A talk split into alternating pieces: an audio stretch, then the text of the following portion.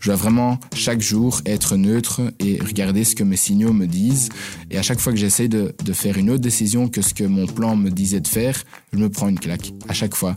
Donc euh, c'est pour ça que c'est important de se connaître soi-même et de savoir est-ce que je suis quelqu'un d'assez émotionnel ou de pas trop émotionnel? Parce que tu te prends une perte, déjà t'as plus envie de continuer, tu te reprends une deuxième perte, ta journée est foutue et du coup tu as deux choix, soit tu arrêtes, ce qui est la meilleure des choses à faire, soit tu essayes de récupérer tes pertes en doublant ton risque, c'est quand même dangereux si on se contrôle pas.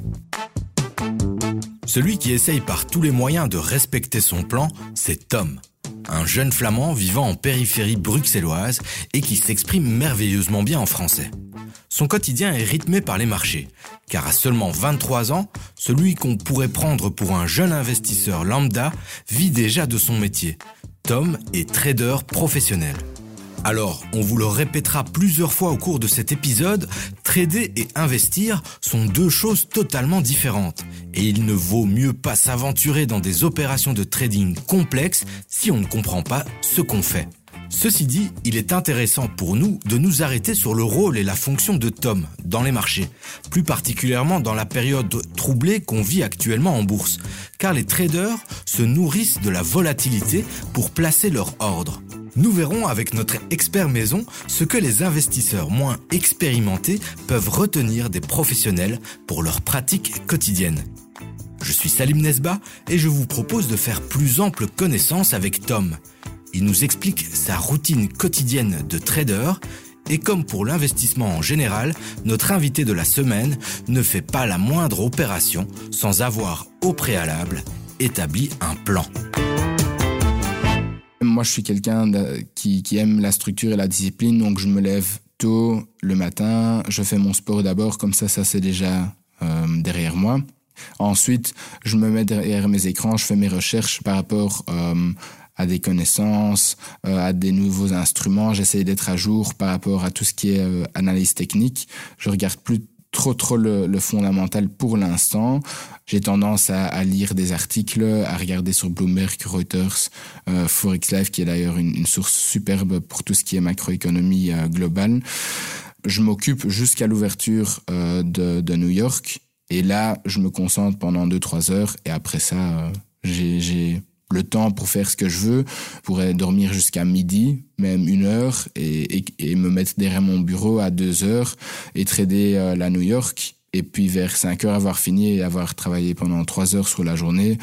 Mais personnellement, en tant qu'être humain, pour moi-même, j'ai pas envie euh, de faire ça pendant, disons, 50 ans, de me réveiller à midi et euh, de, de juste travailler pendant 2-3 heures par jour parce que voilà, je suis comme ça, mais c'est mmh possible, je pense. Pas au début, mais avec l'expérience qui est nécessaire, je pense que, que ça peut se faire. Donc tu es bien assis sur une chaise de bureau avec des écrans, une table, une souris. Exactement. J'ai mon setup, j'ai un, un, grand moniteur, j'ai mon bureau, c'est super important pour moi. Il faut avoir énormément de concentration, euh, mais ça c'est plutôt parce que je suis un day trader.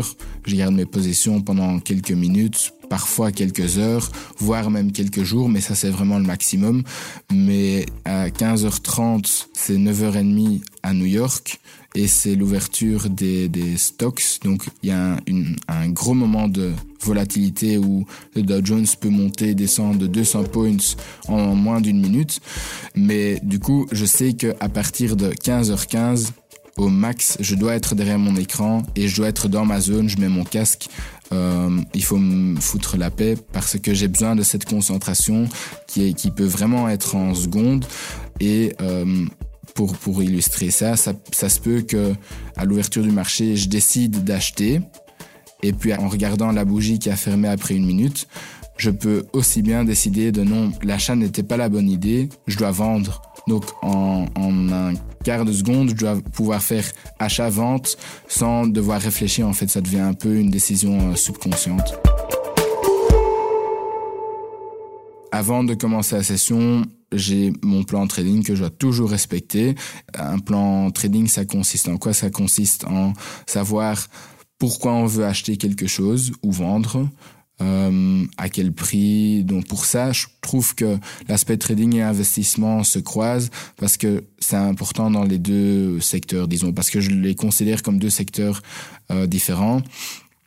Et avant de commencer ma session, je sais que je peux perdre maximum, grand maximum, sur la session 2%. Donc une fois que j'atteins les 2%, c'est fini. Même si après ça, il y a encore toujours une opportunité qui se présente, tant pis, c'est de ma faute, j'ai pris trop de risques déjà, je peux plus rien perdre. Et alors à l'inverse, vers le haut, c'est au cas par cas où tu te mets aussi des limites euh, quand tu gagnes de l'argent? Quand je gagne de l'argent, j'ai des prix qui doivent être atteints que je me dis à l'avance, que je peux pas me dire quand je suis dans un trade parce qu'on a tendance quand on est dans un bon investissement ou dans un bon trade à se dire euh, par, par rapport à la overconfidence, comme on dit en anglais, de se dire voilà, ça va continuer à grimper, ça va continuer à monter mais il n'y a aucune certitude par rapport à ça. Donc c'est toujours super important et ça, c'est, ça a été une, une belle clé de, de, ma réussite dans le trading, c'est de prendre des profits partiels. Plus, plus c'est volatile, plus tu sais t'exprimer, entre guillemets. Exactement, parce que je suis quelqu'un qui, qui émotionnellement n'est pas super fort affecté par, par rapport aux pertes. Je préfère prendre des petits risques et prendre plusieurs petits risques pour pas après avoir une fois un gros gain plutôt que d'être super sûr de, de, mon investissement ou de mon trade et, euh, et de prendre peu de pertes. L'année du, du Corona, l'année 2021, eh bien les jeunes investisseurs, quand ils allaient voir des professionnels et que le trader lui disait bah, j'ai fait un excellent mois à 10%, eux ils étaient là, ouais, 10%, mais c'est rien. Exactement. Et de nouveau, ça dépend, euh, ça dépend du, du, capital avec lequel on, on trade pour l'instant, je trade avec un, un capital d'une entreprise. Donc, c'est pas mon argent que je risque, mais j'ai risqué mon argent également. Euh, là, du coup, c'était des beaucoup plus petites sommes et on a tendance à prendre plus de risques, ce qui est pas très rationnel, mais on a tendance à, prendre beaucoup plus de risques parce qu'on veut plus vite pouvoir monter cette, cette fameuse échelle financière. Ma toute première action, et je voulais le raconter aujourd'hui, c'était bêtement, j'y connaissais rien du tout, j'étais en premier bachelier. Et avec un ami, euh, en été, on s'est mis à mon bureau. On a commencé à faire un peu nos recherches et on a acheté une action euh, qui était une, une, une, société belge à ce moment-là. C'était Ablinks qui était cotée sur euh, sur Bruxelles, je pense. Je, ça, je me rappelle plus très bien. Et je m'étais dit bon, biotech. achetons, ouais, biotech, achetons pour, euh, je pense que c'était 100, 112 euros ou un truc dans le genre. Et pour moi, ça me paraissait déjà beaucoup, beaucoup. Et je savais pas du tout qu'il y avait des, des, frais à payer. Mais ces frais étaient entre 10 et 15 euros de 112. Ouais, ça fait même plus que 5%. C'était 10% entre 10 et 15% de, pertes à l'achat. Je me dis, oui, c'est quoi ce truc? On a bêtement gardé cette, action. Mon ami avait acheté beaucoup plus d'actions là-dedans et ils se sont fait racheter par une multinationale américaine. Et je pense que j'en ai retiré en fin de compte 128% ou quoi sur ma première action. Donc là, je me disais, waouh, si j'avais acheté plus d'actions, je me serais fait beaucoup plus, mais j'aurais pu perdre beaucoup plus aussi. Et euh, c'est pour ça que je suis toujours impressionné par rapport à des gens qui parviennent à faire des 50% sur une, sur une action, mais c'est juste que je sais que c'est pas garanti non plus et que parfois il faut être super patient, mais de nouveau, c'est un métier comme un autre et ça se peut que cette personne-là a juste plus facile à trouver les bonnes opportunités. Le métier de Tom est souvent mal vu par le grand public. Parmi les critiques qu'on entend le plus souvent, on retrouve l'aspect hautement spéculatif de la discipline, qui selon ses détracteurs n'apporte rien à l'économie et à la société. Qu'en pense Kevin, l'analyste financier pour la revue L'Investisseur? Il y a toutes sortes de, de, de trading euh, possibles, de traders qui existent aussi dans, dans, dans, le, dans le monde. Euh, après, voilà, ici, nous, à l'investisseur, nous, on est plus investi à, long terme, on vise vraiment le, long terme. Un, trader, le long terme, c'est souvent la fin de la journée. Nous, on va plus se baser sur le, le, le fondamental des sociétés, sur, sur les chiffres des sociétés, sur, sur leur bilan, sur le secteur, enfin, euh, vraiment, vraiment l'ensemble le, macroéconomique, tandis qu'un qu trader va plus souvent s'orienter par rapport euh, par rapport au cours, au, comportement du, marché, au comportement de, l'action. Donc là, on est plus dans du technique plutôt que, que dans du fondamental.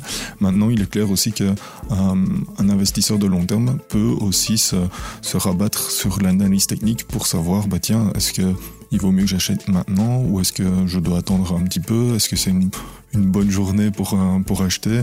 Ou euh, bah, vu, vu le comportement de l'action, il, vaudrait mieux que, que, j'attende un peu. Donc, euh, encore une fois, il n'y a pas tout à jeter, certainement pas dans, dans, dans, le trading. Il faut retirer le, le côté négatif qu'on peut percevoir du trading.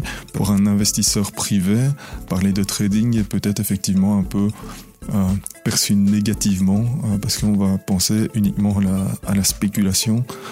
Euh, on va voir tous les clichés des, films américains, par exemple, euh, avec toutes les dérives que ça entraîne, mais ça n'est pas que ça le, trading. Et pour les jeunes investisseurs, euh, est-ce qu'il y a des pratiques de traders qui peuvent les inspirer, de bonnes pratiques? Il y a plusieurs outils hein, qui peuvent être euh, qui peuvent être utilisés pour un pour un investisseur particulier. Alors sans aller trop loin dans, dans les détails, on peut on peut déjà parler d'un stop loss par exemple. Euh, donc en gros un stop loss comment comment ça fonctionne? Euh, Vous achetez une, une action à, à, 100 euros par exemple et vous dites ben voilà si si le cours passe en dessous de 90 euros, eh bien je, je coupe ma position.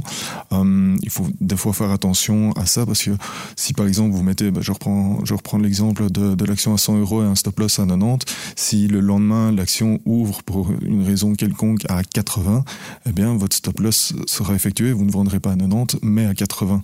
Donc voilà, il faut il faut l'utiliser euh, en connaissance de cause, mais ça peut être une, bonne chose. Par exemple, quelqu'un qui a investi à, long terme et qui veut euh, se déconnecter un peu des marchés parce qu'il part en vacances, euh, il pourrait il pourrait mettre des stop loss sur sur ses actions pour si jamais il se passe quelque chose pendant pendant cette période d'absence.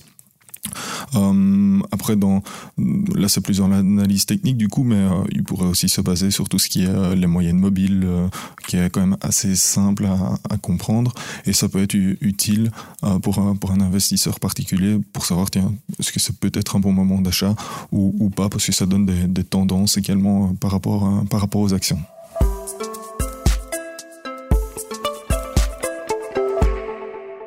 Est-ce qu'il y a encore de l'avenir pour euh, ce type de métier? Parce qu'on voit quand même que dans les salles de marché, les traders sont progressivement remplacés par des machines, par euh, la gestion algorithmique, par euh, le trading à haute fréquence. Bah, la plus-value d'un être humain, c'est aussi son, sa moins-value, c'est que bah, on, on, a des sentiments. Euh, donc on peut, on peut, euh, on peut réagir par, par, rapport à, par rapport à certaines situations. Un, robot, bah, lui, il va euh, faire par rapport à des chiffres, par rapport à des situations qu'il a déjà rencontrées dans, dans le passé. On parle souvent d'algorithmes dans, dans, dans les marchés. Je vais prendre l'exemple parfait, c'est le flash crash. Euh, souvent quand il y a un flash crash, c'est parce qu'il y a eu à la base une erreur, souvent humaine, euh, mais après les robots s'emballent parce que euh, voilà, ils, ça atteint leur palier, donc ils vendent, puis on atteint les autres paliers, donc ils vendent, et ça, ça devient un cycle sans fin, ça ça vend, ça vend, jusqu'au moment où bah, il y a d'autres robots qui se disent ah bah tiens c'est un, un, moment d'acheter justement, et donc là ça repart dans le sens, et on vient quasiment au, au niveau de base, et c'est ce qu'on appelle un flash crash, et c'est là aussi où les, les particuliers qui ont mis des stop loss euh, se font souvent euh, sortir de, leur valeur, alors qu'au final, la valeur, euh, elle a peut-être commencé à 10, elle a baissé à 2, elle est revenue à 10. La situation est la même, mais sauf que eux ne sont plus sur, sur la valeur. Euh, donc l'être humain, bah, c'est là où il a sa plus-value. S'il si, se rend compte qu'il y a un flash crash, euh, bah, il va peut-être pas vendre, euh, ou à l'inverse, il va peut-être acheter s'il est positionné sur, un, sur une valeur. Sorti des études en juin 2021, Tom s'est d'abord lancé comme indépendant, pendant ce qui devait être une année sabbatique.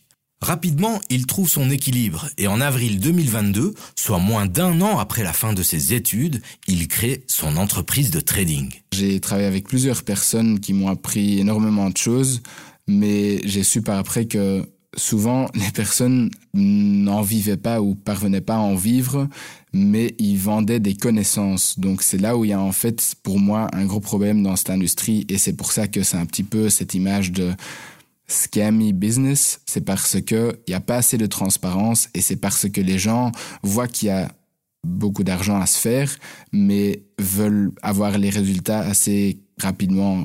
Et ça, c'est un peu le, le, gros problème dans ce business, c'est que c'est difficile à pouvoir en vivre. Il faut, il faut énormément d'heures. Ça se fait pas en, en deux secondes. Euh, Et le gros problème, c'est qu'énormément de gens ont justement envie de gagner vite de l'argent, donc ils se disent je vais prendre un mentor ou un cours ou peu importe, je vais lire un livre, je vais suivre une formation sur YouTube, sur peu importe quoi, et ils se disent après cette formation-là, je vais y arriver, euh, c'est le seul truc qui me manque. Une fois qu'ils finissent ça, ils voient qu'ils n'ont pas les résultats, hop, ils, ils continuent euh, de cours en cours, ce que j'ai fait moi pendant une certaine période, pour en fin compte se réaliser que chaque humain, chaque personne a un cerveau différent. Et ça, c'est un, une réflexion que je me suis faite assez tard, c'est que faut juste se focaliser sur son propre processus et pas essayer d'aller euh, vendre des, des, connaissances qui ne sont pas faites pour chaque personne, euh, etc. C'est pas parce que ça marche pour vous que ça marche pour moi et, et à l'envers, quoi. Donc euh, ça, c'est un peu ce shady business, c'est que les, les gens se font beaucoup d'argent en vendant des connaissances, mais c'est pas pour ça que eux vivent des connaissances. Mhm. Et ça a été aussi euh, accéléré par euh, l'arrivée de pas mal d'applications de trading. Toi qui es pro, euh, qu'est-ce que tu penses de ces jeunes qui sont là avec leur app en train de d'avoir des comportements de traders qui parfois impliquent des risques très élevés et qui sont là un peu comme avec une Game Boy quoi? Tout ça dépend naturellement des connaissances qu'ils ont. Et c'est ça qui est un petit peu dangereux à cette industrie, c'est que les, comme on dit en économie, les entry costs sont super bas. Donc c'est super facile à avoir accès. Donc personnellement, je trouve ça dangereux. J'ai toujours trouvé ça dangereux dès que j'ai commencé parce que je voyais que j'avais trop facilement accès à ça. Après, pour moi, c'était, c'était, ça n'a jamais été un problème parce que je suis quelqu'un de, qui essaye d'être le plus rationnel possible, euh, qui ne se fait pas toujours emporter par ses émotions. J'essaye de contrôler ça au maximum. Personnellement, je trouve ça un petit peu dangereux quand même. Comme le veut la tradition dans notre podcast, Tom a une question à poser à la communauté des trackers de l'écho. J'aimerais demander aux trackers de l'écho si ils connaissent déjà le dollar cost averaging euh, et si ça les intéresserait à avoir plus d'informations là-dessus. Si vous souhaitez lui répondre ou même lui poser des questions, rendez-vous dans notre groupe Facebook Les Trackers de l'écho. Notre mail podcast at est aussi disponible pour celles et ceux qui le souhaitent. L'occasion pour nous de vous remercier encore une fois pour vos commentaires, vos réactions et vos compliments. Nous, on se retrouve la semaine prochaine pour le dernier épisode de la saison de Tracker, le podcast qui suit les nouveaux investisseurs, une émission réalisée par Nicolas Baudou et Julie Garrigue.